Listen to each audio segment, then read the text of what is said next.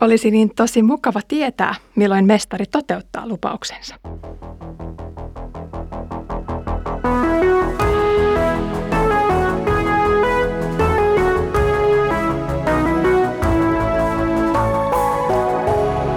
Kirjoitusten pauloissa. Toivotan sinut lämpimästi tervetulleeksi mukaan Kirjoitusten pauloissa podcastin pariin.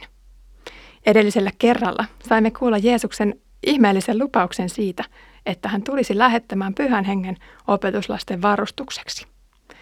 Tällä kertaa opetuslapset sitten kysyvät mestariltaan, onko tullut se aika, jolloin Israelin valtakunta rakennetaan uudelleen. Tämänkertainen opetus on tallenne kansanlähetysopistolla pidetystä luennosta tämän kyseisen raamatun kohdan äärellä ja pääset sitä hetken kuluttua kuulemaan. Mutta ennen sitä luen sinulle apostolien tekojen luvusta 1, jakeet 6-14.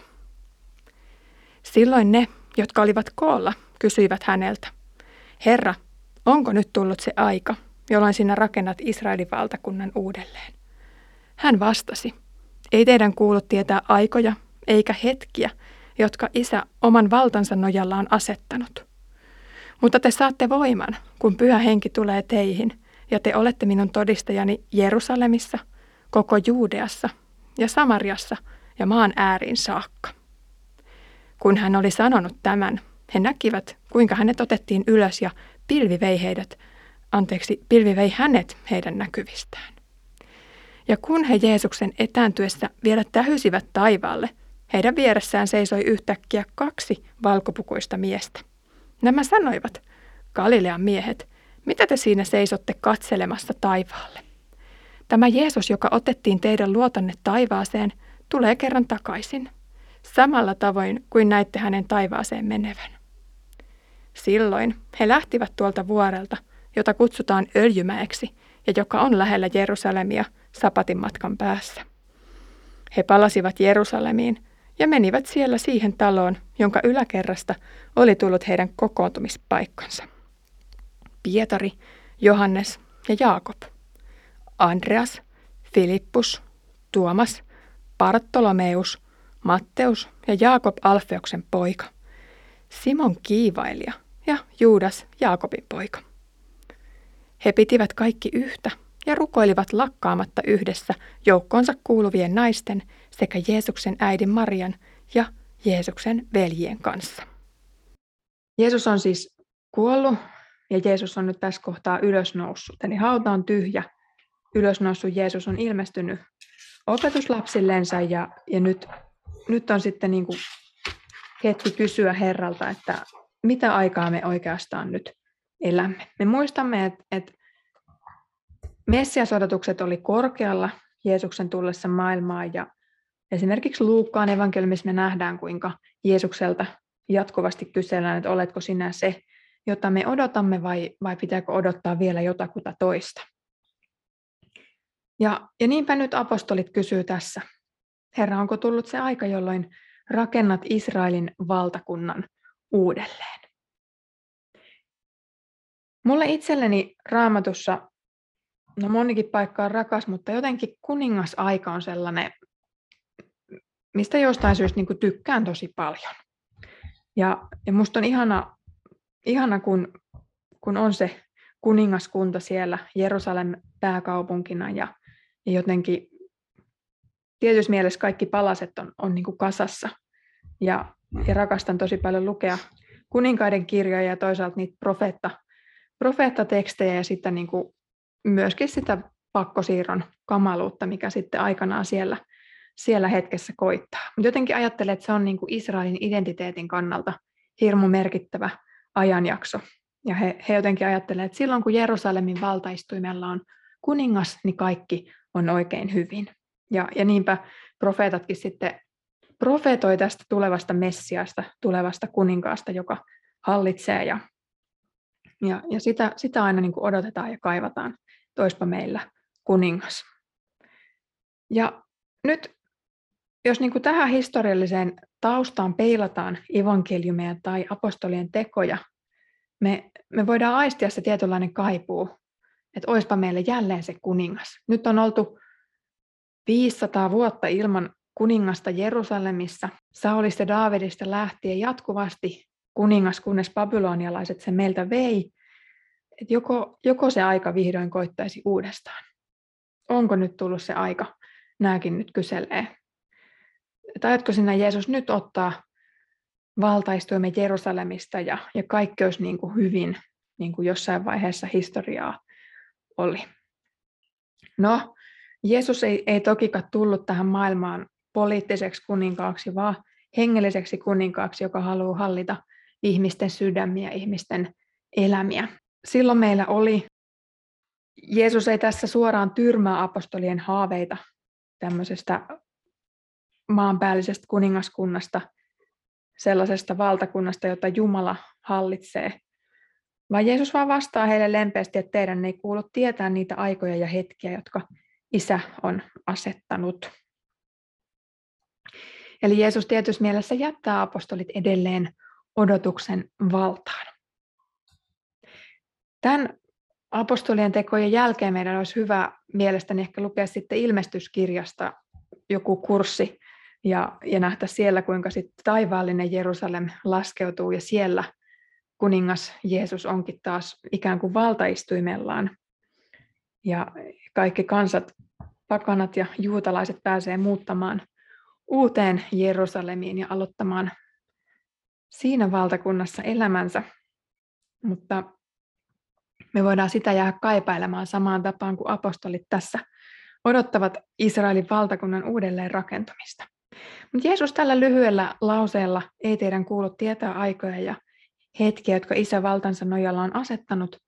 Jeesus jättää apostolit nöyrälle paikalle odottamaan sitä aikaa, jolloin, jolloin tämä kaikki lopullisesti toteutuu, jolloin uusi Jerusalem ja uusi taivas, uusi maa tulee, tulee ihmisten näkyviin. Kyllähän se Jeesus siellä taivaassa valtaistuimella jo istuu kuninkaana, mutta me ei häntä siellä vielä nähdä. Jeesus kuitenkin paljastaa, että ennen kuin tämä aika voi toteutua, tapahtuu jotakin yllättävää ja mullistavaa. Ja kahdeksan, mutta te saatte voiman, kun pyhä henki tulee teihin, ja te olette minun todistajani Jerusalemissa, koko Juudeassa ja Samariassa, maan ääriin saakka. Eli tässä Jeesus tietyssä mielessä antaa toimeksiannon nyt apostoleille. Me ollaan kuultu lähetyskäsky useassa eri evankeliumissa aikaisemmin, kuinka Matteus sanoi, että menkää ja tehkää kaikki kansat minun opetuslapsikseni. Tai, tai Luukkaankin evankeliumissa meillä tämmöinen tämmöinen lähetyskäsky on, on olemassa. Luukas 24 sanotaan muun muassa näin, että te olette tämän todistajat. Ja kaikille kansoille Jerusalemista alkaen on hänen nimessään saarnattava parannusta ja syntien anteeksi antamusta. Nyt tässä Jeesus ikään kuin täsmentää sitä toimeksiantoa. Että ei paitsi, että menette kaikkeen maailmaan, niin tässä on nämä väliaskeleet. Te olette ensin Jerusalemissa, sitten Juudeassa, sitten Samariassa ja lopulta maan äärissä saakka. Ja tämä oikeastaan tämä jae kahdeksan ensimmäisessä luvussa on tietyssä mielessä yksi apostolien tekojen keskeisimmistä jakeista. Siihen tiivistyy johdannonomaisesti kaikki se, mitä jatkossa tulee tapahtumaan. Luvut 1 ja 2 keskittyvät siihen, kuinka apostolit todistavat Jeesuksesta Jerusalemissa. Luvusta kahdeksan me nähdään, kuinka apostolit ja kristityt ylipäänsä levitellään vähän eri puolille Juudeaa, ja sielläkin todistetaan juutalaisille. Luvussa kahdeksan tapahtuu myös se käänne, kun samarialaiset ensimmäisen kerran saavat kuulla evankeliumin, eli tämmöinen sekakansa, puolipakanoita tai puolijuutalaisia, riippuu vähän keneltä kysytään. Ja, ja sitten lopulta ja luvuissa 10 ja 11 kääntyy se uusi sivu, kun kaikki kansat saavat kuulla evankeliumin. Toki kansa kerrallaan.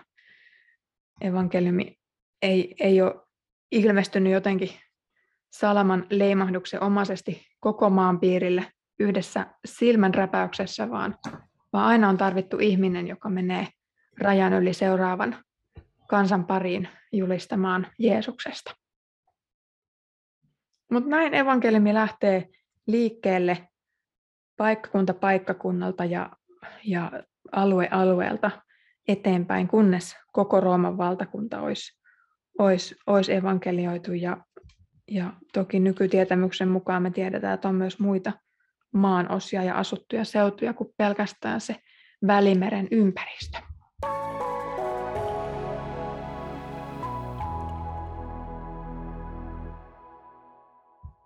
Mutta tähän asti Jeesus oli ilmestynyt ja hänet oli voitu nähdä. Tämän jälkeen häntä ei enää näkynyt. Täällä apostolien teoissa tosin yksi, yksi näistä kivitetään ja, ja hän saa sitten ennen kuolemansa nähdä Jeesuksen siellä taivaassa istumassa valtaistuimellaan. Ja samaan tapaan hebrealaiskirjan luku 8 ja psalmi 110 kertoo meille, kuinka Jeesus tästä ei häivy ikään kuin jäljettömiin, vaan hän menee taivaaseen isän luokse. Hän istuutuu isän oikealle puolelle hallitsemaan ja vallitsemaan messiaana, kuninkaana. Ja, ja sillä valtuutuksella hän, hän ennen lähteään sanoi apostolien, ää, apostoleille siellä Matteuksen evankeliumissa, että minulle on annettu kaikki valta taivaassa ja maan päällä. Niinpä Jeesus lähtee ja Jeesus lähettää. Jeesuksen tehtävä Jumalan pelastussuunnitelmassa on aivan ainutlaatuinen ja kertakaikkinen, ja sitä ei kukaan apostoli tai paavalikaan voi ikinä korvata. Mutta se, että Jeesuksen teoista kerrotaan myös muille, niin sen Jeesus jätti seuraajillensa. Mikäli tämä joukkio olisi ollut jotenkin vähän aikaansaamattomampi, niin evankeliumi olisi ehkä lähtenyt liikenteeseen, tai sitten Herran olisi pitänyt herättää kivet huutamaan hyvää sanomaa kaikille kansoille. Mutta apostolien teoista me nähdään niitä eturivin sotilaita, jotka, jotka Jeesus työhönsä kutsu. Siellä oli muun muassa tämä Pietari ja Paavali yksinä keskeisinä valittuina aseina voittamaan sieluja Kristukselle ja heidän kaltaisia hahmoja me saadaan näinäkin päivinä toki nähdä ja, ja sitten peilailla omaa elämäämme, että mikä meidän kutsumus tässä upeassa tehtävässä onkaan. Ajattelen, että Jeesuksen taivaaseen astuminen oli jossain määrin kuin maanjäristys, jonka vaikutukset näkyvät kehä kehältä aina vain pidemmälle. Ajattelen, että Jerusalem on maantieteellisesti ikään kuin koko maailman napa. Siellä on tapahtunut ihmiskunnan historian kannalta kaikista keskeisimmät asiat, ja ne on vaikuttanut kaikkiin ihmisiin kaikkialla. Kiitos kun kuuntelit tämänkertaisen jakson kirjoitusten pauloissa podcastista. Luimme yhdessä siitä, kuinka Jeesus otettiin taivaaseen ja kuinka opetuslapset jäivät suu auki tuijottamaan tyhjäksi jäänyttä näyttämöä. Pohdittiin, kuinka kertomus nyt jatkuisi, kun Jeesus ei enää ole paikalla. Kuka ottaa nyt ohjat käsiin? No, ensi kerralla saamme jo hiukan väläyksiä tästä, miten työ jatkuisi apostolien johtamana.